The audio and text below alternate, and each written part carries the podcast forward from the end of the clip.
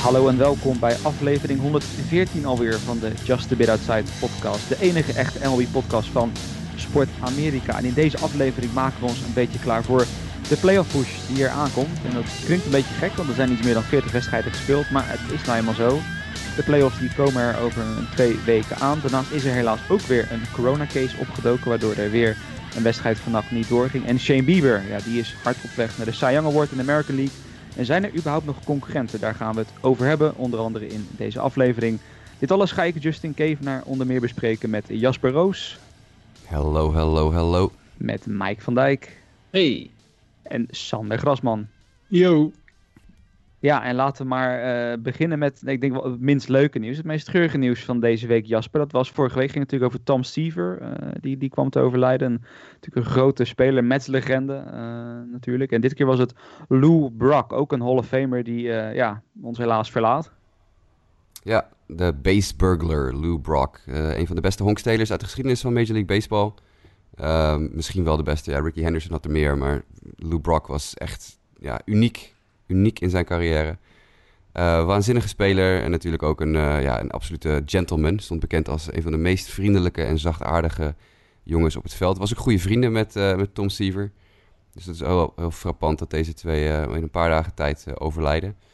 Maar ja, Lou Brock had een, een soort ja, in artikel op Sport Amerika staan. En ja, dit is, dit is een, een waanzinnige carrière. Een speler die ooit getraind is door de Cubs naar de Cardinals omdat ze niet te vertrouwen hadden dat hij uit zou groeien tot een goede speler. En ook omdat er volgens Buck O'Neill, de legendarische Negro Leaguer, te veel zwarte spelers op het roster bij de Cubs zaten. De fans waren daar niet over te spreken. Dus hij is naar de Cardinals getrade voor een of andere uh, ja, blanke uh, werper op leeftijd, zullen we maar even zeggen. En uh, ja, het groeit uit tot een, een Hall of Famer, een first ballot Hall of Famer met meer dan een decennium aan, aan pure dominantie. En ging uiteindelijk door tot zijn, nou, in zijn veertigste uh, met, met honkballen in de Major League. En zelfs in zijn laatste seizoen uh, nog steeds ja, meer dan productief. sloeg 304, haalde de All-Star Game. 19 seizoenen in totaal, waarvan hij in acht verschillende seizoenen tenminste 300 of hoger sloeg. Won drie titels in de National League met de Cardinals, twee keer de World Series. En ja, gewoon echt een, een unieke speler die echt het, het honkstelen tot een ja, tot een absolute kunst had uh, verheven. Uh, verbrak in 1977 het honk, gestolen honkrecord van uh, Ty Cobb. Hij stal toen nummer 893. En uiteindelijk zette hij het record op 938. En Ricky Henderson verbrak dat natuurlijk in begin jaren 90. Waanzinnige speler en, en een, een, een absolute ja, gentleman. Ja, inderdaad een van die grootheden inderdaad, die wat dat betreft bij de Cardinals uh, heeft gespeeld natuurlijk. Ze hebben er nogal, uh, nogal wat in het rijtje door de jaren heen. Uh, maar Lou Brock, ja, ik, ik, ging het er zelf even opzoeken. Ik kende de beste man natuurlijk niet heel erg goed. Het is een, een tijd geleden ook inderdaad. Maar wat je zei met die gestolen honken inderdaad. Bizar enkele stats die ik dan tegenkwam. Natuurlijk de enige is die in 12 seizoenen 50 plus steals had. ja, dat is ongekend. En ik kwam ook nog tegen in het boek toevallig wat ik heb van Ryan Spader. Met alle baseball stats van zo'n beetje alle franchises die vanuit historisch perspectief interessant zijn dat hij uh, het record ook had voor gestolen honken in World Series. En dat, dat deed, deed hij zelfs twee keer in 67 en 68. Uh, had hij er zeven in beide World Series. En dat is ook nog nooit uh, iemand gelukt. Dus nou ja, wat dat betreft ook iemand die ja, er stond. Wanneer het ja, echt en in, in, een periode waarin we natuurlijk nu tegenwoordig geen gestolen honken meer echt zien. Het, is, het worden er steeds minder en minder en minder. Want ik bedoel, wat 15 jaar geleden hadden we nog gerust een paar spelers die 70, 75, soms wel 80 honken in een seizoen stolen. Alleen in dit geval, uh, hij heeft het record gezet op 118 in één seizoen. Zo. 118 ja. gestolen honken in één seizoen. Dat is echt, dat is echt absurd. Dat is echt En dat, is, dat, is, dat vind ik jammer dat we dat eigenlijk niet meer zien. Want gestolen honk is natuurlijk altijd wel heel spectaculair. Ja, dat is inderdaad ik vond het ook heel interessant uh, te lezen dat hij uh, echt bestudeerde wat de delivery van pitchers. Zodat hij dan zo optimaal ja, wist hoe ze, hoe ze gooiden. En dan wist wat voor aanloop die kon nemen. En uh, om zichzelf op die manier in, uh, ja, in een zo goed mogelijke positie te brengen om honken te stelen. Dat was, ik weet niet hoe dat in de jaren 60 en 70 af gedaan werd. Met, uh, want hij deed het volgens mij met camera's. Maar dat vond ik wel interessant hoe die dan zijn tijd al wel vooruit was. Ja, enorm. Hij zei ooit over, over het honkstelen. Hij zegt, je bent in een eentje je eentje in een zee van vijanden als, als honkloper. Want je staat natuurlijk tussen negen vijandige spelers en je eentje op het honk. En hij zegt de enige manier hoe je jezelf staande kan houden is door, door zelfvertrouwen, door arrogantie en door de mogelijkheid die je hebt om op te staan tegen de massa die tegen je is, hè, de, de negen spelers.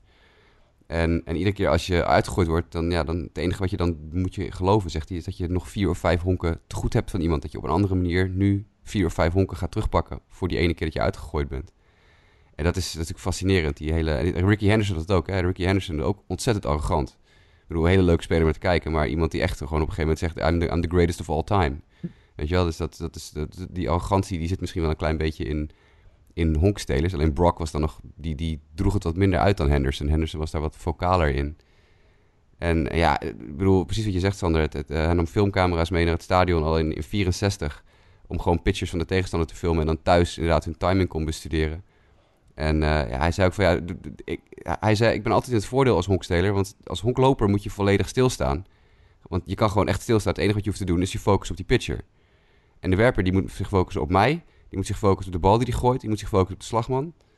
En hij zegt, ik hoef maar één ding te doen, is honkstelen. En ik ben het enige wat ik aan het doen ben, is hem afleiden. En dat, dat, vond, hij, dat vond hij zelf altijd een, een heel leuk spel. En dat bleek ook wel uit zijn uh, statistieken. Ik wil net zeggen, dat blijkt inderdaad wel genoeg uit dat hij er geen uh, genoeg van kon krijgen wat dat betreft. Maar uh, ja, jammerlijk nieuws. En inderdaad vooral vrij bijzonder voor de tweede week op rij eigenlijk dat er inderdaad een, een Hall of Famer komt te overlijden. Maar het is helaas niet anders. Dan door naar het andere grote nieuws eigenlijk van deze week. Wat eigenlijk vannacht pas ons een beetje overviel wat dat betreft. De San Francisco Giants, ze waren lekker bezig. 23 en 22. Uh, nummer 8 nu in de National League qua playoff positioning. Maar ja, Mike, die playoff push die moet nu even stoppen. Ze mogen even niet in actie komen. Nee, dat klopt. Er was een, uh, een positieve coronatest bij een van de Giants-spelers naar buiten gekomen. En daar, dat betekent dat de wedstrijd van gisteravond, vrijdag en vanavond, zaterdag, allebei niet doorgaan. En ja, beide teams zijn natuurlijk volop in de, in de race.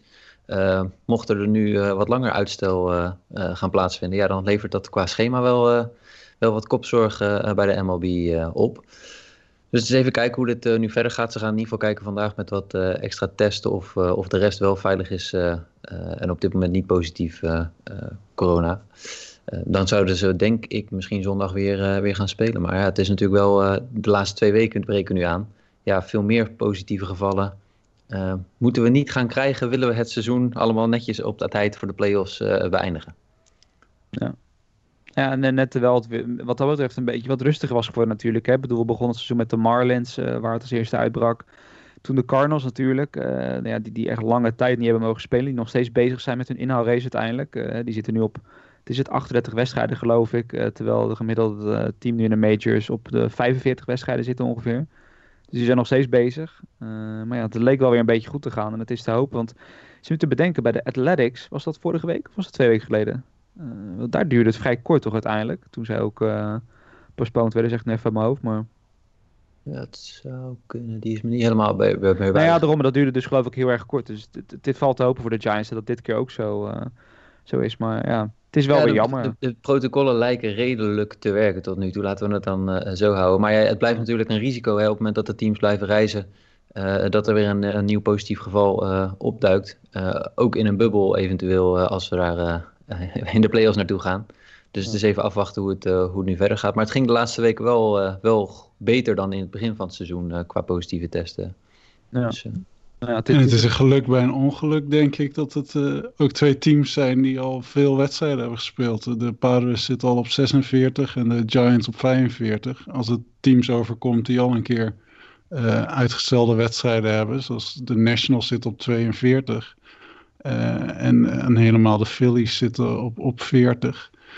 in St. Louis wil je natuurlijk al helemaal niet aan denken als die dit nog een keer zouden krijgen. Dus wat dat betreft zit er nog een soort van geluk aan dit ongeluk. Ja. Maar uh, geen goed teken natuurlijk. Nee. Een gerucht dat het Justin Smoke zou zijn, omdat hij net uh, van de Brewers over was gekomen en uh, opgeroepen was vanaf de alternate training site, omdat Pablo Sandoval gedFA'd werd. Maar dat is een onbevestigd gerucht. Dat is, ja.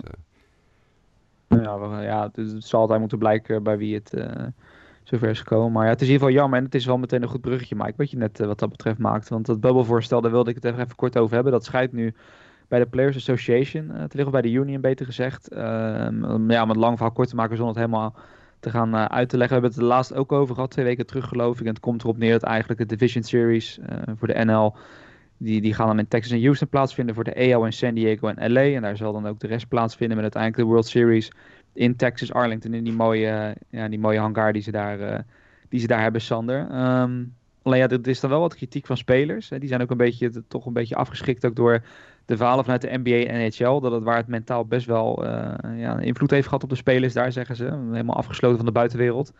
Maar ja, het is uiteindelijk voor de positieve testen. Ik denk wel het beste, of niet, Sanne? Ja, nee, het is, uh, ik weet niet of Turners kritiek uh, kwam uh, voordat de, deze laatste positieve test was. Denk het of, wel, ja, denk het wel. Ja, ja dus dan, dan is het iets beter te begrijpen. Maar ze willen natuurlijk niet dat er in die play-offs, waar ja, de, de, de mogelijkheden om te schuiven met wedstrijden kleiner zal worden, willen ze absoluut voorkomen dat er iets gebeurt. Dat er positieve testen zijn.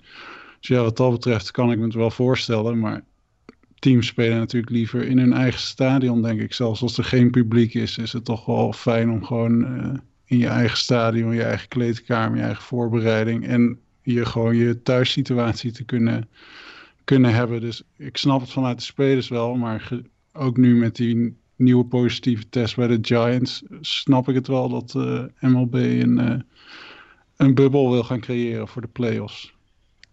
Ja, nou ja, vooral omdat uiteindelijk wel bij de NBA en NHL, uh, dus bij basketbal en ijshockey, ja, ondanks dat daar wel, dus vanuit spelers, uh, die dan toch zeggen dat het mentaal best wel een impact op ze heeft gemaakt. Ja, alle wedstrijden zijn wel gewoon doorgegaan. Er zijn geen positieve testen daar geweest. En uiteindelijk ook qua kijkcijfers, ik geloof vooral bij de NBA, eh, ja, daar gaat het hartstikke goed mee. dus ja, ik denk dat ook de MLB het zo wel ziet van, de mensen zullen toch wel kijken. Het is vooral voor, voor ons gewoon zaak om dat momentum dan vol te houden, dat alle wedstrijden gewoon doorheen kunnen komen.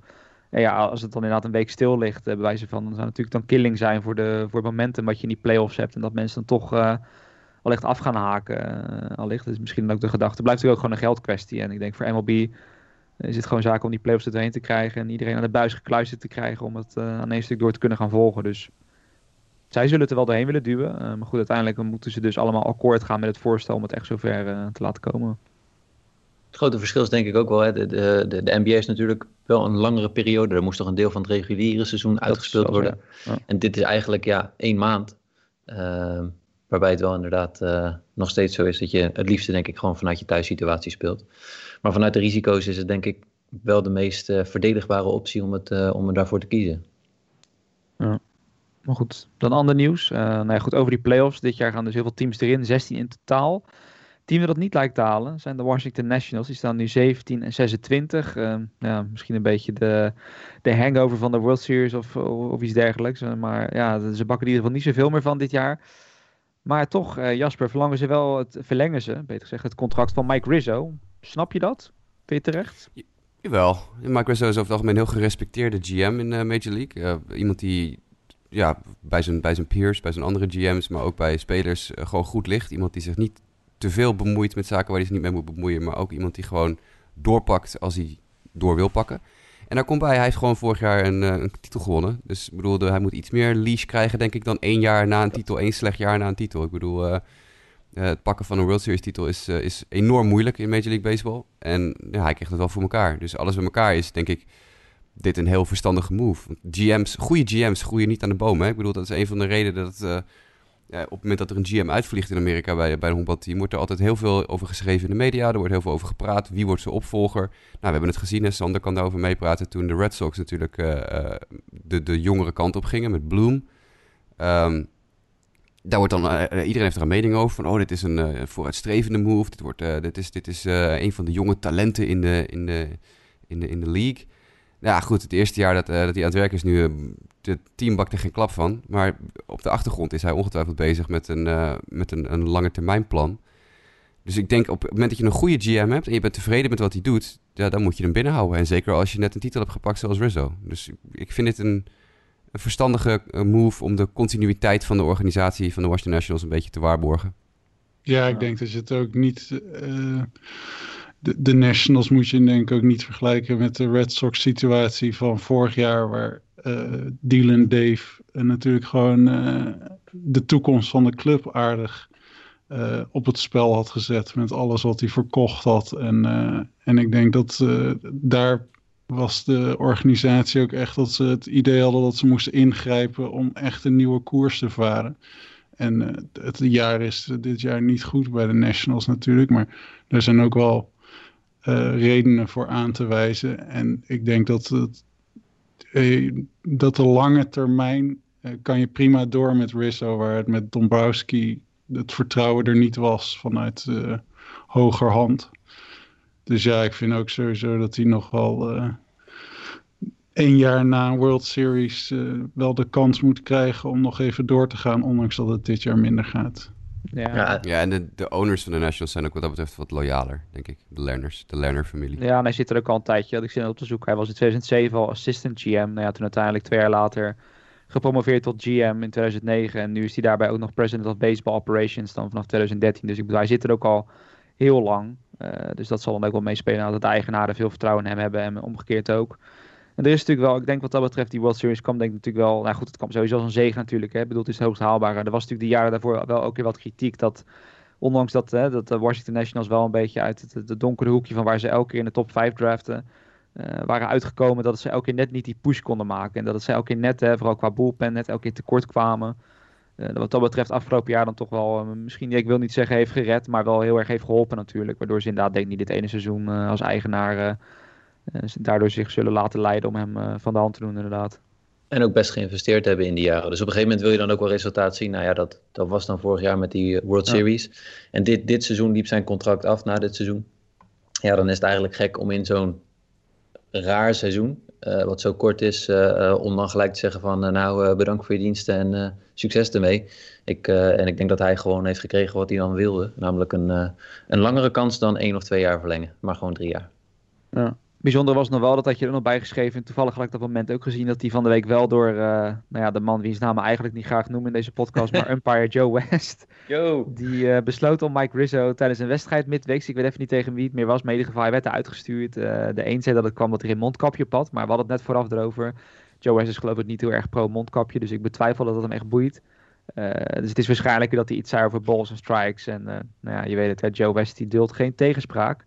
Maar het is wel bijzonder, want stel dat er nou fans hadden gezeten die iets hadden gezegd, werden die dan ook eruit gekieperd? Ja, nou ja, daarom. En het zag ook gewoon zo stom uit, want Russell zat helemaal in zijn, in zijn suite, in zijn box helemaal boven. En zij ging een beetje, het was een soort staarwedstrijdje. Zij staarde hem aan en hij weer naar hun. En uh, nou, zij bezig dan van je moet weg. En hij deed in eerste instantie niks. Ja, het was... Hij loopt naar binnen en zet de tv aan. Ja. Heel veel verschil. het is uh, vrij bijzonder. Maar ja, Joe West, everybody, weer, uh, die weer even zijn momentje van de week te pakken heeft. En ook weer zijn plek in zijn podcast. Hè. Dat is denk ik toch uiteindelijk altijd een beetje zijn, zijn motivatie, heb ik het idee.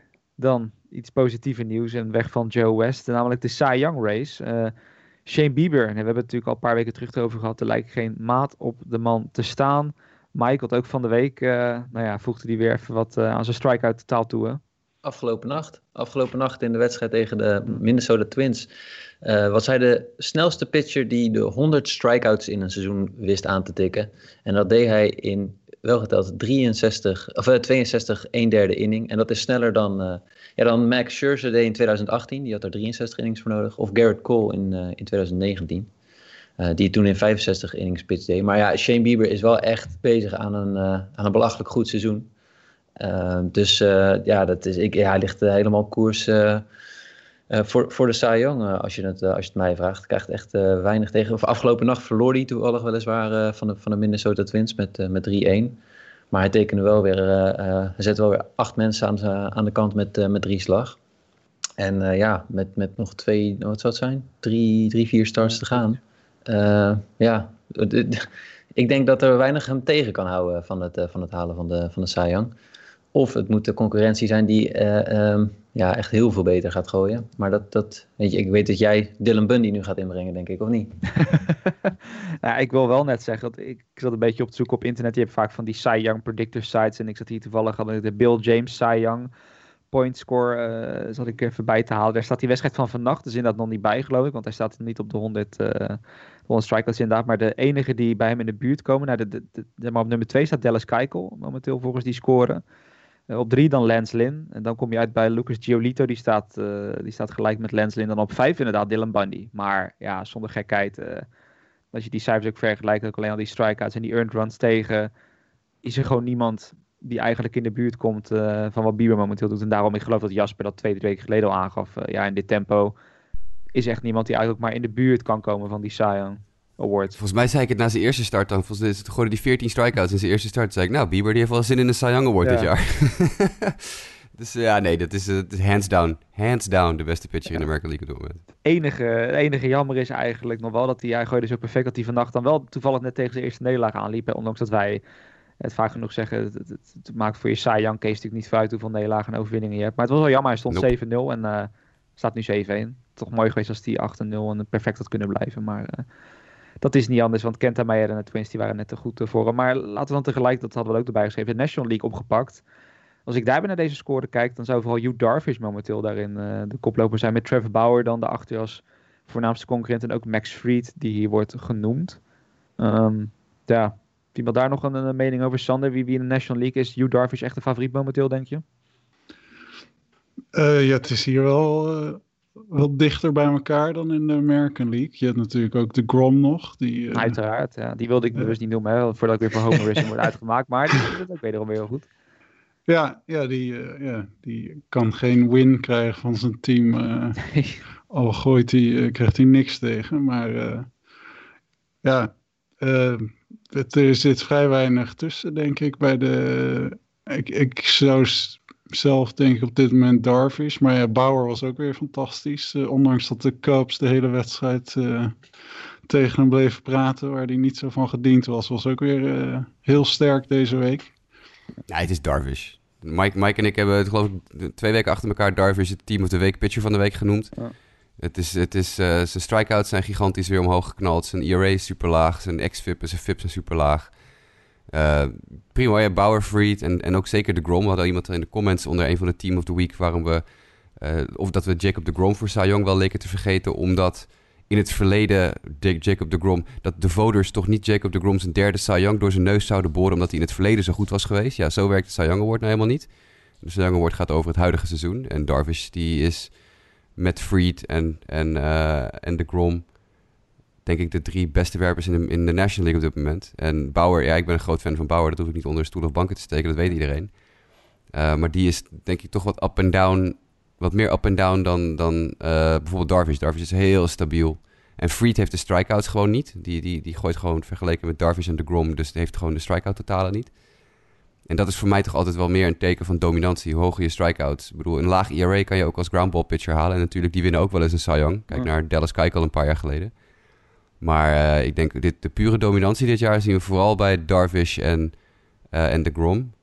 En Bauer is, die heeft de ene wedstrijd domineert hij gigantisch en de andere wedstrijd verliest hij. Dus da, daar, die, die is wat, wat minder stabiel. Nou ja, en, en tel erbij op dat Freed is eh, naar de injured list gegaan deze week met rugklachten. Dus ja, die mist dan verder ook nog wel wat starts. En, en, maar het is wel zo, met de concurrentie zoals die is tussen deze pitchers, met de laatste starts die te gaan zijn. Als je één of twee slechte outings hebt, ja, dat kan net het verschil zo meteen wel gaan maken. Ja. Dus ik... eh, Nou ja, het is, moet ik zeggen, voor Darvish vind ik het ook wel sowieso leuk om te zien. Nee, jullie zeggen hij is natuurlijk al een paar weken hartstikke goed bezig. Want eigenlijk sinds die weggaat uit Texas was hij voor mijn gevoel niet zo dominant meer. Ik denk ook vooral zijn eerste twee seizoenen bij de Cubs waren denk ik ook niet echt wat ze ervan hadden verwacht en hadden gewild. Ja, Eh, daar bleek dus een situatie achter te zitten dat hij mogelijk zijn pitches aan het tippen was. En Ja. hij, had, eh, hij is aan het analyseren geweest met, eh met eh, Rapsodo en dat soort dingen. En toen is hij erachter gekomen dat hij iets, net even iets anders moest doen. Ja. En dat doet hij nu weer. ja, het beste, dat- beste seizoen uit je carrière. Ja, Ja. Dat hij zo op zijn 33ste inderdaad toch eh, ja, zijn tweede jeugd heeft gevonden, zou je bijna willen zeggen. Echt eh super goed bezig in had Hugh Darvish. En ja, voor de Cubs natuurlijk zeker een grote hulp richting die playoff push. Want laten we het daar als volgende over hebben. Ehm, beginnen in de EL. Ja, ik weet in de app eh, hebben we af en toe zitten een beetje te grappen en te gollen over bepaalde teams die eh, in de running zijn. Waarvan je in elk ander seizoen zou zeggen van doe even normaal, hou op. Deze teams hebben helemaal niks te zoeken. Maar goed, de postseason eh, wordt, eh wordt eh, expanded natuurlijk. Sorry even het Nederlandse woord, maar, maar even bij ons uitgebreid. Uitgebreid, inderdaad. Krijg je met al die Engelse termen die de hele tijd gebruikt. Maar ja, Sander, goed, zonder het erbij in te willen wrijven bij al onze Red Sox luisteraars. Een van de weinige teams die helaas, maar dat zou je zelf schande weten, niet meer echt kans maken zijn de Boston Red Sox. Maar verder in, in die American League, we hadden het vooral over de New York Yankees, hè, die nu op de achtste plek staan. Zijn wat weggezakt. Vannacht al twee keer gewonnen van de Orioles. Ehm, denk jij dat ze wel echt gewoon die achtste plek vast kunnen gaan houden? Of in ieder geval nog kunnen stijgen en al die teams die misschien niks te zoeken hebben de playoffs achter zich kunnen houden? Ah, ze, komen, ze komen uit gewoon een hele zwakke periode, maar er, wordt, er is sprake van dat de geblesseerden weer een beetje terugkomen. En ze hebben nu zo, zo winnen van een directe concurrent helpt natuurlijk enorm. En nou, het werd al, er was volgens mij een uh, artikel op The Athletic dat meteen uh, gezegd werd dat de slechte dagen voorbij waren toen ze gisteren volgens mij de eerste wedstrijd wonnen. Dus dat was een beetje opportunisme, maar uh, vannacht twee gewonnen. En daarmee is het gat naar Baltimore in ieder geval weer wat, wat gegroeid. en sterke optredens van Tanaka en Cole, dat is natuurlijk hartstikke hoopgevend richting het einde van het seizoen. Als je je sluggers terugkrijgt en je pitchers beginnen goede wedstrijden te gooien. Dan, ja, dan hebben ze natuurlijk gewoon hartstikke veel talent. En ja, als je kijkt ook tegen wie ze het op moeten nemen. Wie dan om die achtste plaats verder vechten. Dan ja, moeten ze toch ook teams als de Orioles en de Tigers. Uh, en Seattle wordt ook nog af en toe genoemd. Die moet je gewoon achter je kunnen houden. Dus ik, ja, en we hebben vorige, vorige aflevering ook naar het programma gekeken van, uh, van de Yankees, waarbij Jasper bijna in een, uh, erin bleef. Die, dat is gewoon ook hartstikke makkelijk. Um, ja, dus ik denk dat het met de Yankees al goed komt. Bij de Astros zie je nu dat die, die duikelen ja. nu onder de 500. En uh, ja, die zijn en hebben wel een moeilijke serie natuurlijk achter de rug tegen de Ace. Maar uh, ja, die krijgen het misschien wat lastiger. Maar ja, toch zou ik denken, ik zie die grote teams het wel redden. Ja. Cole is wel een interessant geval. Want je zei Cole was goed. En dat, uh, ik heb zijn laatste start niet persoonlijk gezien. Maar ik geloof dat uh, op je woord. Maar Cole heeft echt een homerun probleem hè, dit jaar. Ja, echt, echt een gigantisch ja. homerun probleem. Ik bedoel, als je het, eh, zijn, zijn huidige aantal, zijn huidige pace zou uh, extrapoleren over een heel seizoen, dan, dan zit hij op uh, meer dan 50 home runs tegen. Ja. En dat is echt heel veel. Ik bedoel, uh, wat is het record? Het record is de Burt Blijleven, de, onze Nederlandse Hall of Famer. Het zou kunnen. even kijken of ik dat snel kan vinden. Volgens mij heeft hij het meeste ja. home runs tegen. Nee, maar Colt staat al een tijdje naar bovenaan. Toevallig wel, anderhalf week geleden had ik een start van hem tegen de race gezien. Ja, die sloeg hem ook inderdaad al de vijfde inning eruit. Toen hij al, denk die wedstrijd drie home runs had opgegeven. Twee tegen Choi onder andere. Het is echt... Uh, uh. Even kijken. Ja, dat Burt Blijleven, uh, 50. Burt Blijleven, 50 ja. stuks inderdaad, ja. In 1986. Dus ik bedoel, dat, dat is op zich niet heel goed. Ja, hij gaat er natuurlijk geen 50 tegen krijgen, want het is een veel korter seizoen. Maar dat hij er nu al 20 tegen heeft in 14 starts is echt wel een probleem hoor, voor de Yankees. Dat is echt niet de call waar ze een kapitaal voor neergelegd hebben. Nee. Maar dit, was, uh, positief, dit was de eerste start van hem dit seizoen waarin hij geen home run tegen heeft gekregen. Ja, tegen de Red Hot misschien... Orioles. Tegen de Red Hot Orioles, ja. ja. ja. Maar goed, het is wel interessant dat Sander, dat, dat Sander nog even de Astros benoemt inderdaad. En die zijn wel inderdaad gewoon stilletjes 2 en 8 nu in de laatste 10 wedstrijden. En de Mariners, uh, ja goed, onlangs in. Ik denk dat MLB er wel vooral op hoopt dat de Astros en de Yankees dat die gaan allemaal het postseason ingaan. Ook gewoon voor de kijkcijfers. Uh, om het zo maar te zeggen, in de grote namen. En ik denk dat de Mariners niet heel veel te zoeken hebben in de playoffs. Maar die staan dus nu nog maar 2,5 wedstrijd achter de Astros. En uh, nou ja, als de Astros nog wat verder wegzakken.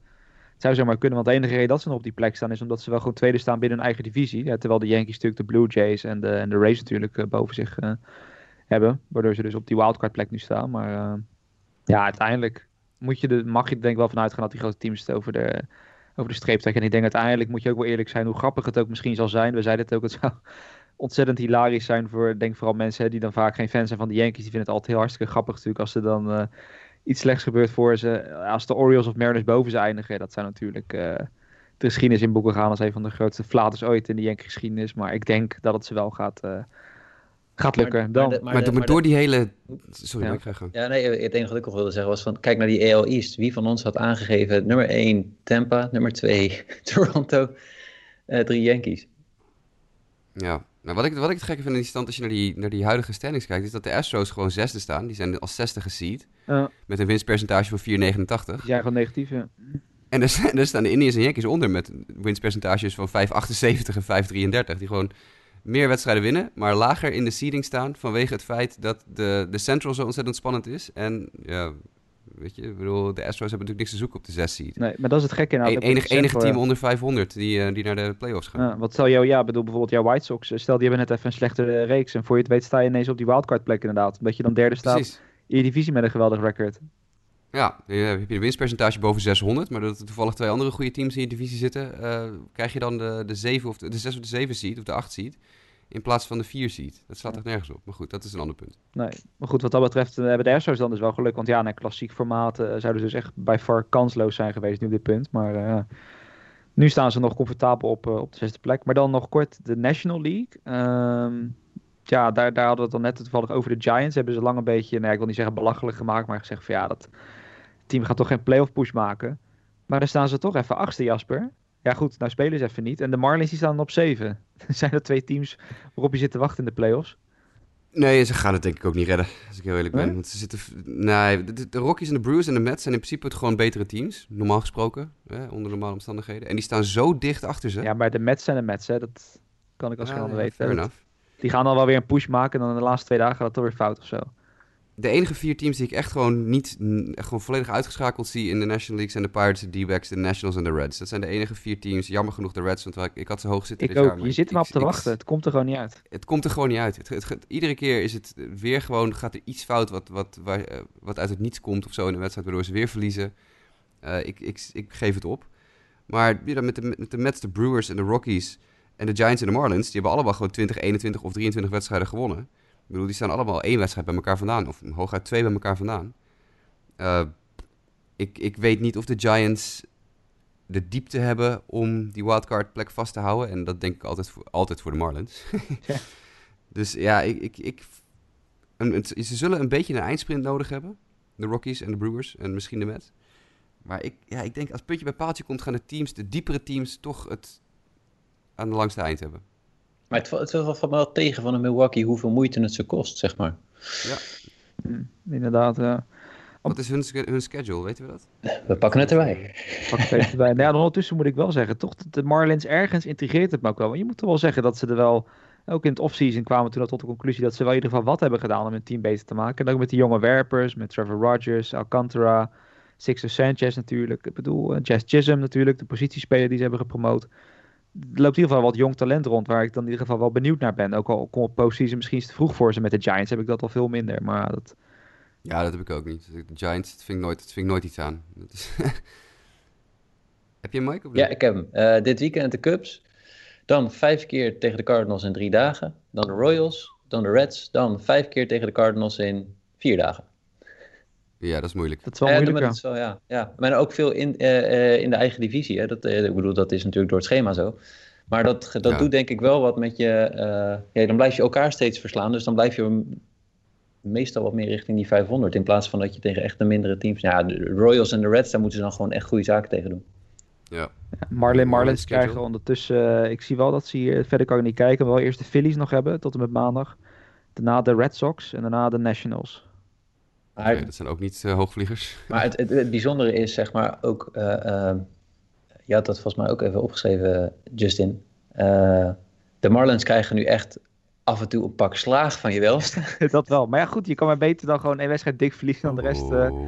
close winnen. Maar inderdaad, die, ja, die De 29 laatste zeven, laatste zeven wedstrijden voor de Marlins. Vier keer de Braves, drie keer de Yankees. Hallo. Dat komt erna dan, ja. Ja, en de Braves inderdaad, laten we dat dan maar meteen kort benoemen. Die werden inderdaad 29-9 geveegd, had ik het zelf opgeschreven, door Atlanta. Dat is het ene hoogste runaantal sinds 1900, met alleen de Rangers die in 2007 de 30 scoorden tegen wie anders, de Baltimore Orioles, het uh, pitchers kerkhof van eh, de MLB. Met Adam Duval en Jasper, je had het gewoon nog geappt dat in een van je fancy leagues had iemand Adam Duval gedropt. Die ja, echt een uur voor die Ja, wedstrijd. die vond het heel leuk waarschijnlijk, met z'n drie hoofden. Ja, die had, geen, die had geen goede dag. Die had geen goede dag. nee. Ja. Ja, ja, Duval wel, maar die fantasy manager niet. Nee. Maar inderdaad, ja, dat, eh, dat, dat zeg je dan weer van, nou, moeten we de Marlins wel in de playoffs willen zien? Maar, Nou ja, en gisteren ook tegen, tegen de Phillies. eh, eh, onze vriend Nola, zeg maar, stond op de heuvel voor de Phillies. Nou, dan gaan ze er ook 11-0 vanaf. Maar vervolgens die tweede wedstrijd op die dag, die winnen ze dan weer met 5-3. Weet je, dus af en toe ziet het er gewoon echt niet uit. Maar ja, de, voor de rest doen ze het dan wel weer, wel weer aardig. Ze hebben wel nog best wat wedstrijden ook nog tegen de Nationals en de Red Sox. Ik zeg niet dat dat walks in the park zijn voor de Marlins. Maar goed, in die zin hebben ze ook wel makkelijke tegenstanders ertussen zitten op papier. Ja, behalve dus de laatste zeven wedstrijden, Ja. wanneer, wanneer, het, wanneer het misschien echt wel om het echi gaat. Want dan kunnen er dus in principe in theorie nog vijf teams zijn die voor die laatste twee plekken meedoen. Ja. En, eh, de Brewers hebben dan sowieso al een, een moeilijke schedule voorafgaand eraan. Eh, maar de Marlins hebben die laatste zeven wedstrijden, als de druk op de ketel staat, het echt niet makkelijk hoor. En de Mets, gaan de Mets het doen, Justin? Gaan die het dan wel halen? Nou ja, goed, ik, de- ik, ik zit te kijken, want we zitten nu vooral naar die wildcards te kijken. Maar het is aan binnen de divisies ook wel interessant, hè? Want de Mets die staan uiteindelijk maar eh, twee games achter de Marlins en dan 2,5 achter de Phillies. Nou ja, Phillies en Marlins spelen dan tegen elkaar. Eh, daar staan de Marlins maar een halve wedstrijd achter. Achter de Phillies. Maar ook in die Central bijvoorbeeld. Ja, Milwaukee staat maar één game achter St. Louis uiteindelijk eh, Ja. momenteel. Dus ja, die kunnen dan zomaar weer katapulteren richting die tweede spot. En zelfs de Reds, die staan eigenlijk maar twee, die staan ook 2,5 wedstrijd maar achter de Cardinals. Dus Mets krijgen het zwaar, jongen, nog. Oeh, hey. We krijgen nog een paar keer de Blue Jays, een paar keer de Phillies, een hele rij Braves en Rays, zes, Ja, keer op rij. En dan eindigen ze met vier keer de Nationals. nee, ik... eh, Dus de Ik Marlins. dat. Ja, Ja. nou ja, toch. Nee, ik, ja, ik hoop voor de playoffs t- toch vooral en dat, dat de Brewers het nog redden. En ik hoop nog, ja, het gaat niet gebeuren denk ik hoor, maar de Reds. Het, maar goed, het- dan zou je vier teams uit de Central, dat gaat niet gebeuren. Nee. Maar Je ziet vooral bij de Reds dat ze zo weinig runs scoren. Ze staan maar op 172 runs. En houden dat valt precies tegen, ja. daarmee alleen maar de Pittsburgh Pirates achter. Het is, eh, het is jammer voor de, voor de Reds. Dan iets anders, Sander. Dan wil ik hem wel weer meteen aan jou geven. Ehm, het gaat namelijk over de Boston Red Sox. Alleen dat is helaas dan niet degene die aan de goede kant van de medaille zaten bij deze bijzondere stat. Namelijk dat de Rays, die wonnen vannacht van jouw Red Sox. En dat deden ze wel met een hele bijzondere line-up. Ja, ze hadden alleen maar eh, lefties opgesteld. Eh, Kevin Cash had gezegd dat hij eh, iets. dat hij het gevoel had dat hij iets moest forceren. Ik kon dat niet helemaal thuisbrengen met de pitchers die tegenover ze kwamen. Leek mij dat je echt alles het veld in kon sturen en nogal huis zou houden. Maar hij eh, dacht, ik moet iets, eh, iets gaan doen. Eh, de, offense viel blijkbaar wat tegen in zijn ogen de laatste tijd. En alleen maar lefties. Nou, hij heeft vooral Hall. even zijn voornaam kwijt. We hebben het hier al in de app ook al over gehad. Eh, het duo Trix en Hall. Die was vorige, vorige week ook al een dubbel act. En Trix komt dan... eh, die, die wordt er een beetje nu bij de haren bijgesleept. Maar eigenlijk is die helemaal niet... zo- die, die, nou, ja, zijn era is onder de negen. Dus wat dat betreft is het gewoon een uitstekende Bostonwerper. Maar Hall zit, eh tikt de 19 aan. En eh bakt er echt helemaal niks van. Nee, ik zit ook inderdaad. Nou ja, we hadden het van de week erover. Maar dat was meer omdat ik deze Matt Hall niet heel goed kende. Ik weet ook niet of heel veel luisteraars hem goed kennen. Maar dat het me opviel dat hij dus inderdaad gewoon. Nou ja, dit jaar al zit hij op een ERA van 1869. Goeiedag. Hij gaf trouwens vannacht ook weer vier runs op. Dus hij was inderdaad wel de hoofdschuldige. terwijl hij notabene een lefty is. Dus dat, dat, dat maakt er niet heel veel uit. Eh, en dat hij nu een career ERA van 11,48 heeft in 40 innings. Dat dat is toch wel een soort van een sample size waarna je kan zeggen van ja, weet je, het is leuk, maar je bent misschien niet echt eh, MLB-waardig, eh, zeg maar. Maar dat geeft denk ik ook wel tegelijkertijd de staat van de Red Sox aan. En dat weet jij dan alweer beter dan, dan ons, Sander. Dat er dus gewoon niks achter zit. Ook niet misschien iets jongs of zo, wat ze dan nog beter een kans kunnen geven. Weet jij waarom ze dan bijvoorbeeld dit soort jongens blijven, blijven op laten dra- te draven, terwijl je Ja, weet dat dat- het resultaat niks wordt? Ja, de prospects worden nog niet klaargeschat. En eh, ik denk dat dat ook wel klopt. Er zitten wel wat werpers eh, aan te komen die... Ja, ik mag in godsnaam hopen dat er wel wat beters in de farm rondloopt dan eh, iemand als eh, Matt Hall. Maar als je bijvoorbeeld kijkt naar eh, spelers als Tanner Hoek, daar wordt wel wat van verwacht. Maar die houden ze nu gewoon nog even van het Major League roster af. Omdat ze, ja, ze denken toch dat hij nog niet helemaal er klaar voor is. En ik moet zeggen dat dit is ook niet... Aan de ene kant kan je nu zonder al te veel druk eh, in de Major League. Want anderen verliezen ook. Maar ja, in zo'n slecht draaiend team je, je top prospects gaan, eh, gaan gooien... Dat verwacht ik niet. Maar verder is het gewoon. eh, het grootste talent is Brian Mata. Die is er ook gewoon nog. Dat zou gewoon allemaal te vroeg zijn. Het is gewoon. Er is niks wat tegen het Major League team aan zit. En dan. Ja. Ja, dat je dan dat echt niks beters kan vinden dan Matt Hall is nog steeds wel opmerkelijk. Maar ja, het, eh, we, doen, we het ermee. En eh, we verliezen ermee. Nou ja, alleen aanvallend. Hè. Ik bedoel ook voor de, voor de Red Sox fans die we ongetwijfeld ook als luisteraars hebben. Zie je van dat aanvallend hè, Bobby Dalbeck, dat dat tot nu toe wel in ieder geval is wat je ervan van had verwacht. Hè. Die doet het leuk. Ja, die, die slaat heel veel homens. Zijn, zijn average blijft al wat achter, maar heeft nu volgens mij vijf homens. en ja, bijna het hoogste aantal home in de eerste zes wedstrijden van een Major League carrière. Volgens mij alleen achter Trevor Story. Dus dat is gewoon, uh, dat is uitstekend. Maar JD Martinez valt dan weer tegen. Ja. Uh, Bogart is nu de laatste tien dagen al zoiets ook niet geweldig. Ja, ja het is gewoon uitzitten nu het seizoen. Dus er staat geen druk meer op. Nee, nou, je, bent denk ik niet de enige binnen onze groep die er, eh, die er zo over denkt. Want ja, voor Mike, uh, de Diamondbacks, die hijgen de Red Sox wel de nek als het gaat om een top draft position. Waar de Rangers en Pirates dan nog boven staan het opzicht. Pirates nu op 1, Rangers op 2, Red Sox op 3. Diamondbacks op 4, Mike. Uh, dus ja, het gaat ook in Arizona niet zo goed. En dan kwam Zach Gallen's streak ook nog eens ten einde. Dat klopt, ja. Zach Gallen die, die was eigenlijk sinds zijn, zijn debuut had hij alleen maar starts gehad met minder dan drie earned runs tegen. En uh, hij zat op 23, dat was een MLB-record. Het is een beetje onze, ja, onze silent ace. Uh, Zach mm. Allen staat in veel uh, statistieken, pitching-categorieën van de starting pitchers, staat hij toch eigenlijk wel bij de, de top 10. en hij, hij, deed heel goed, maar ja, hij moest tegen de San Francisco Giants, de Red Hot San Francisco Giants. En in, in vijf innings kreeg hij toen via vier runs tegen. Dus, maar ik, ja, het is, wel, het is wel echt een ja, ik vind hem een, een, vintage pitcher, zeg maar. Hij is niet overpowering. Zijn strikeouts zijn niet, zeg maar, super hoog. Maar het is wel uh, het, het, is een, een, genot om naar hem te kijken uh, als hij op de heuvel staat. Uh. Ja, nee, wat dat betreft een trade die goed heeft uitgepakt, denk ik, tot nu toe. Met, het was vooral met Jazz Chisholm. Ik weet niet of het één op één was, die trade inderdaad. Ja. Nou, die nu bij de Marlins is gepromoot. Maar ik denk ja, wel iets waar allebei de teams denk ik wel tevreden over kunnen zijn. Ja, hij is, een van, hij is een, van, een van de weinige lichtpuntjes dit seizoen van de Diamondbacks. Ja, vooral qua pitching. Want Madison Bumgarner, we hebben het niet zo vaak meer over gehad. Maar dat is vooral denk ik omdat... Uh, nee, die zit nu op een 7,52 ERA. Uh, ja, dat, dat is natuurlijk ook echt niet wat je van mag. En Luke Weaver ook, 7,12 ERA. Ja. Die het vorig jaar nog wel leuk deed, maar ook helemaal is, uh, is weggevallen. Ja, nee, dat, dus ja... We gaan kijken of we Sander nog in kunnen halen voor de number one draft pick. Precies, er wordt nog een spannende race. Nou goed, die zeggen hebben het over de Red Hot Giants die alleen geen behoefte meer hebben aan de Kung Fu Panda. Pablo Sandoval die nu echt uh, weg is bij de Giants. Uh, Jasper, denk je nu ook dat zijn carrière daarmee echt ten einde komt? Is er nog ergens plek voor hem?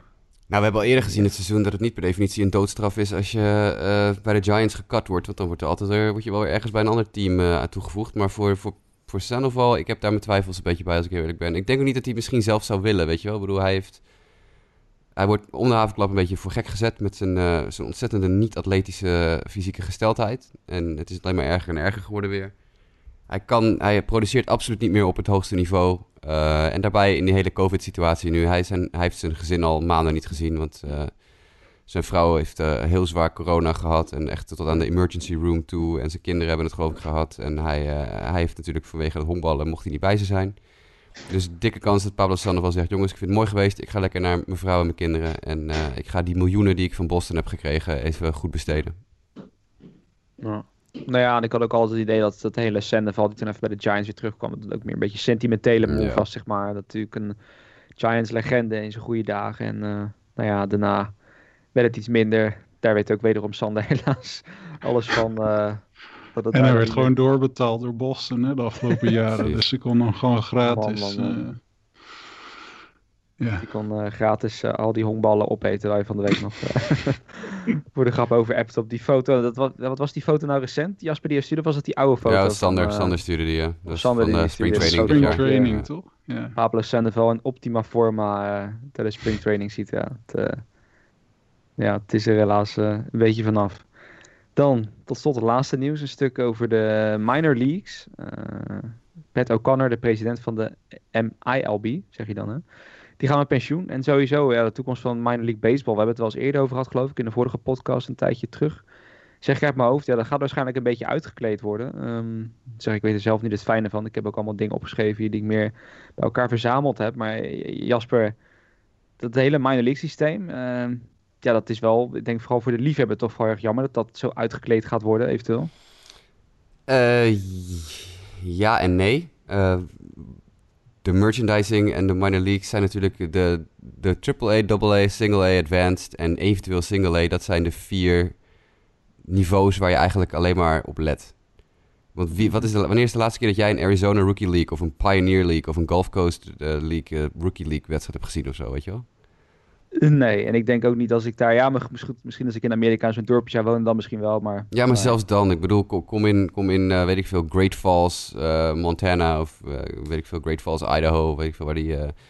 dat, ja, wat moet je daar nou in zo'n afgeracht, verrot stadion? Dat, dat, ik, ik, ik, vind het aan de ene kant wel jammer, maar aan de andere kant, ik begrijp ook wel een klein beetje dat de enige, de enige niveaus die een beetje aandacht trekken, dat is single A en hoger. Dat zijn die vier. Single A, single A plus, double A en triple A. En ja, als je dan op een iets gestroomlijndere manier um, ja, vier teams, vier niveaus kan maken, vier teams per organisatie en dan je rookies op een andere manier uh, ja, hun, hun kennismaking met de Pro Leagues kunnen laten doen. Want short season ball is eigenlijk ook gewoon een beetje zinloos. Dat is, dat, wat, wat moet je nou een maand, een maand honkbal, wat ga je daar nou van leren? Een beetje in, in Arizona wedstrijdjes tegen elkaar spelen. Dan kan je net zo goed gewoon een soort academy maken in plaats van een rookie league.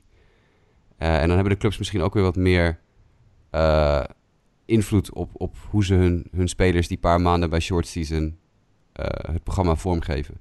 Dus ik begrijp het eigenlijk stiekem ook wel. Het is jammer voor alle mensen die natuurlijk voor Rookie League affiliates en voor Gulf Coast League affiliates en Pioneer League en zo allemaal werken. Maar ja, en ik denk dat in de praktijk uh, dit niet zo heel veel, uh, niet, niet zo heel rampzalig is. Gewoon een beetje professionalisering dus. Ja, en met MLB die met alle sponsoring en merchandise en zo gaat doen, ja. dat... Uh, ja, dan krijg je er altijd weer meer. Je, hopelijk betekent dat ook dat we makkelijker aan petjes kunnen kopen. Want ik vind minor league petten altijd super vet. Maar ze zijn verdomd moeilijk te krijgen. Want die minor league baseball shop die shipt niet naar het buitenland. En hm. zijn hartstikke duur. Dus hopelijk, hopelijk betekent dit dat we ook weer wat makkelijker aan merchandise kunnen komen voor de clubs die er wel toe doen. Hm. Nou en op zich, weet je, single A, double A en triple A, als je op vakantie gaat, goede, uh, altijd wel de, de stops waard ook. Maar ze heeft ook echt wel in de community wat er wel een belangrijke rol is, mijn uh, beeld van die, van die plaatsjes. Rookie ball, ja, afgezien van een Cape Cod en dergelijke, wat minder. Uh, ik, zou het, ik ben wel benieuwd, überhaupt zeg maar. Je ziet de drafts, veel, de, de, spelers die gedraft worden steeds sneller naar de Major League gaan. Is er überhaupt nog wel behoefte aan, aan minor league in deze grote omvang? Jawel, uh, want je hebt highschoolers van 18 of 17 die gedraft worden. En die kunnen echt niet zomaar in één keer de, de Major League in. Die jongens, moet nee. je, die jongens moet je ergens onderbrengen. Ja, maar dat, ik vind het wel nog steeds een, een bijzondere, zeg maar. Het is de enige sport waarbij dat echt zo systematisch zo uitgebreid ook is. Ja, maar het is uh, de enige sport waar, waar uh, straight out of high school uh, gedraft wordt zo ongeveer. Ja. Ik bedoel, basketbal heb je een enkele keer ook nog wel een keer een high schooler ertussen zitten geloof ik, maar het is meestal allemaal college. Ja, maar dat is vaak dan met, met, een, met een jaartje in Australië of Precies. zo. Officieel mag het geloof ik nog ja. steeds niet. NFL is per definitie college. ijshockey heb je wel een, een jeugdleague geloof ik nog, dus daar wordt er misschien ook nog wel uit high school gedraft, maar ja. veel minder dan honkbal. Honkbal draft gewoon veel jonger. Ja, ja, en ik, wat ik, tenminste, je hebt allemaal denk ik ook wel de, de, boeken gelezen over spelers die dan jaren door de minors heen gaan en dergelijke. Ik hoop wel dat ze daar iets meer kunnen gaan doen aan het, aan het uh, hoe zeg je dat? Uh, het welvaartsniveau van een minor league. En ik zeg niet ja. dat dat uh, net zo moet zijn als in de major league, maar als je de verhalen leest, is het is in minor league leven is echt zwaar. En de vraag is of, dat, dat, daar, of, je, of je daar niet wat meer kan doen voor de spelers, denk ik. Ja, vind ik ook. Maar, hopelijk is, dat, is, is, deze ontwikkeling dus daar ook een beetje op gericht. Hè? Minder geld uit ja. te vergeven aan, aan de lower miners. En dus meer geld kunnen pompen in je minor league systeem als, als het wat gestripter is. Ja. ja. We wait and see. Ja. Dan tot slot, uh, Mike. Ik ga wel meteen teruggeven aan jou, want de injury news. Uh, is natuurlijk altijd jouw pakje, Jan, het medisch bulletin. Wat zijn de meest opvallende blessurezaken die er deze week hebben plaatsgevonden? Nou ja, niet zo, niet zo heel veel. Uh, um, Max Fried is dus naar de, de injured list, op de injured list gezet met, uh, met klachten in zijn onderrug. Positief voor de Braves is wel dat, dat Cole Hamels weer in, uh, in aantocht is. hij heeft three innings gegooid in een simulated game en geen pijn. Dus dat zou nog wel een, een prettige versterking kunnen zijn voor de Braves. Uh, bij de Yankees komen wat spelers terug. Gleyber Torres is deze week er weer bijgekomen. En ze verwachten ook dat Judge en Stanton dit weekend naar de alternate site gaan voor wat rehab-zaken uh, nog. Uh, maar dan zouden ze misschien zelfs volgende week weer toegevoegd kunnen worden aan het team. AJ Polk, het seizoen zit er voor hem op, de pitcher van de Oakland Athletics. Hij heeft een operatie ondergaan aan zijn werpschouder. Dallas Keuchel naar de injured list. wat, wat is de impact daarvan, Jasper, voor, voor, de, voor de White Sox? Ik zag Ronaldo is terug. Ja, lopen ze eens terug. Maar de, ja, als het inderdaad een beetje backspasms is, dan is het niet zo'n probleem. Dan is hij er over tien dagen wel weer. En dat laten we dat voor de, met oog op de playoffs wel hopen. Want er zit niet heel veel meer achter wat het hem zou kunnen vervangen. Dus uh, het is wel uh, een beetje een probleem. Hij stond super goed te gooien van de week in die wedstrijd. En, en bij het warm gooien voor de derde of vierde inning of zo, schoot het ineens in zijn rug. Dus hopelijk is dit uh, inderdaad niet, meer, niet veel meer dan backspasms. Oké. En ja, Ben Tendi, de outfielder van de Boston Red Sox, daar zit het seizoen voor ook al op. Die heeft een ribblessure opgelopen. En ik zag nog uh, vanmorgen nog voorbij komen dat Sean Doolittle heeft een uh, oblique strain aan de rechterkant. En die lijkt ook einde van het seizoen. dus in ieder geval het seizoen lijkt erop te zitten. Ja, dat waren ze eigenlijk. Oké, nou, dat valt inderdaad nog wel, nog mee wat dat betreft. Dan ook nog verder de mailbag, uh, Jasper. Ik heb de vraag niet voor, maar ik begreep dat we wel een mailbag-vraag hadden, toch? Jazeker, ik heb de vraag wel voor me. Die vraag kwam van Roel Respen en die gaat over uh, een aantal Koninkrijk-spelers. Namelijk de contracten bij Didi, Simmons en Profar lopen aan het eind van het seizoen af. En uh, Roel vraagt zich af, doen deze jongens het goed genoeg om een flink contract te kunnen gaan tekenen? En zo ja, welke teams gaan hun dan vastleggen? Nou, ik weet niet of iemand zich wil branden aan het laatste stuk van die vraag. Maar het eerste stuk kunnen we wel even, even doornemen. Ja, en Schoofs contract loopt ook af trouwens, geloof ik. Kijk, toch? Nummer 4. Ja, die ook nog. Die Heeft hij geen, had hij geen optie? Uh... Zit er geen optie van Detroit op? Dat weet ik niet. Die doet het wel goed genoeg om daar gewoon rustig door te blaffen. Even kijken of hij ja, een optie had hoor. Eén jaar zie ik wel, maar ik geloof geen optie. Okay. Kijk. Nou, die werd ook genoemd bij de trades dat hij uh, uh, zeer gewild zou zijn. Ja, één jaar contract. Ja, inderdaad. Ja. UFA op age 29. Nou, laten we de situatie even bekijken. de oudste is Simmons zeg even uit mijn hoofd heel snel. Die is alweer 31. Schoop is 29. Profar is 27. Nee, Didi is de oudste, denk ik. Nee, is 30. Dus Simmons is de oudste, 31. Didi 30. Schoop 29. En Profar 27. Dit zijn, nou, die zijn niet over hun leeftijd of zo. Als je denkt voor free agent contracten. Nee. Nee, ik denk inderdaad, ja, met, met Schoop sowieso doen bij de Tigers wel goed. Dus die, zal denk ik sowieso al een plekje, een plekje vinden. Misschien nog steeds bij de Tigers zelfs. Als, uh, ik denk dat er een rel, een rel ontstaat in Anaheim als uh, de Angels Simmons laten gaan. Die is zo waanzinnig populair daar. Ja? Uh, daar kan niet zo goed zicht op. Maar... Ja, ja, hij zit er natuurlijk ook al ja, jaren. Hij zit er echt al vanaf, wat is het? dat is wel 2016 zo. of zo, zit er al vijf jaar.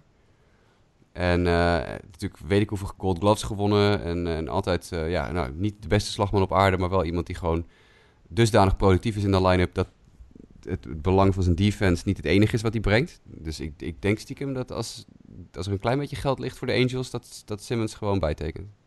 Ja, het probleem was, ze hebben, hem, ze hebben geloof ik wel gesproken uh, voor het seizoen uh, over contractverlenging. Maar ze hadden natuurlijk net dat hele dikke contract mm, uitgereikt ja. aan Anthony Rendon. En daardoor was een beetje het geld wat er dan voor Simmons uh, was een beetje opgedroogd. Hij is ook duur hè? 15 miljoen ja. per jaar. Ja. Dus ik weet niet of, ze, of, of ze de middelen hebben. Nee. Loopt er het een en ander af bij de Angels of niet? Oeh, goede vraag. Kijken. Uh, nou, met al die nou ja. contracten die ze hebben uitgegeven, betwijfel ik het. Team payrolls. Rendon, Otani. De... Bundy is ook due voor een contract extension. Angels. ze hebben de elfde payroll in de majors, de Angels, dit seizoen. Wie verliezen ze aan het eind van het seizoen? Ja, er zit verder natuurlijk helemaal niks. Het gaat allemaal naar drie spelers ongeveer. Nou ja, Pujols natuurlijk nog. Mm. Ja, Trout, ja, dat... Pujols, uh, Rendon, Upton en Simmons zijn de grootverdieners daar. Mm. De rest hoe lang loopt Upton nog door? Upton loopt nog, volgens mij nog twee jaar door. Ik ga even snel kijken. Uh, ja, het is wel wat te betalen. Echt een top heavy ja, nog twee jaar door. Het, uh... Met ja. 23 en 28 miljoen per jaar. Holy oh. shit, wat een slecht contract is dat, hè? Oei, oei, oei. En Pujols is ook nog wel één of twee jaar, toch? Hierna? Ja, volgens mij ook. Ik klik even op de naam Albert Pujols om het je precies te kunnen vertellen. Albert Pujols loopt nog één jaar door, na 2021. Mm. Voor 30 miljoen. Nice. Ze hebben 53 contract in ieder geval. 53 miljoen, toch snel uitgerekend voor ja. Pujols en Upton volgend jaar. Yep. En daar komt dan nog de 26 miljoen voor Rendon bij voor volgend jaar. En de 37 miljoen voor Trout. Oeh, dat zijn vier spelers. Dan ga je over de 100 miljoen. Mooi. En dan heb je nul pitching. Ja, helemaal niks. Nee, Dus- nee, Dylan Bundy. Ja, maar ja, die moet, Solid roster building, ja. moet ze ook wel binnenhouden natuurlijk. Eh, nee, dan weet ik het ook niet. Dat is een goed punt, Mike. Ze hebben natuurlijk inderdaad niet zo heel veel geld. Ehm, maar ja, ja, het lijkt me toch wel dat, eh, dat ze hem willen houden. Hetzelfde denk ik eigenlijk voor de Phillies met Didi. Didi staat gewoon goed te spelen. Eh, kost 14 miljoen. Didi zal wel een meerjarig contract willen, denk ik. Ja, maar dat is ook, het- dat is ook het verschil. Hè. Ik bedoel, Simmons zit er al lang en die, wil, die, die, die gaat, gegeven zijn leeftijd, 31, wel kijken ook voor een, lang, eh, eh, een wat langere deal. Eh, en de vraag is dus inderdaad of de Angels dat kunnen bieden.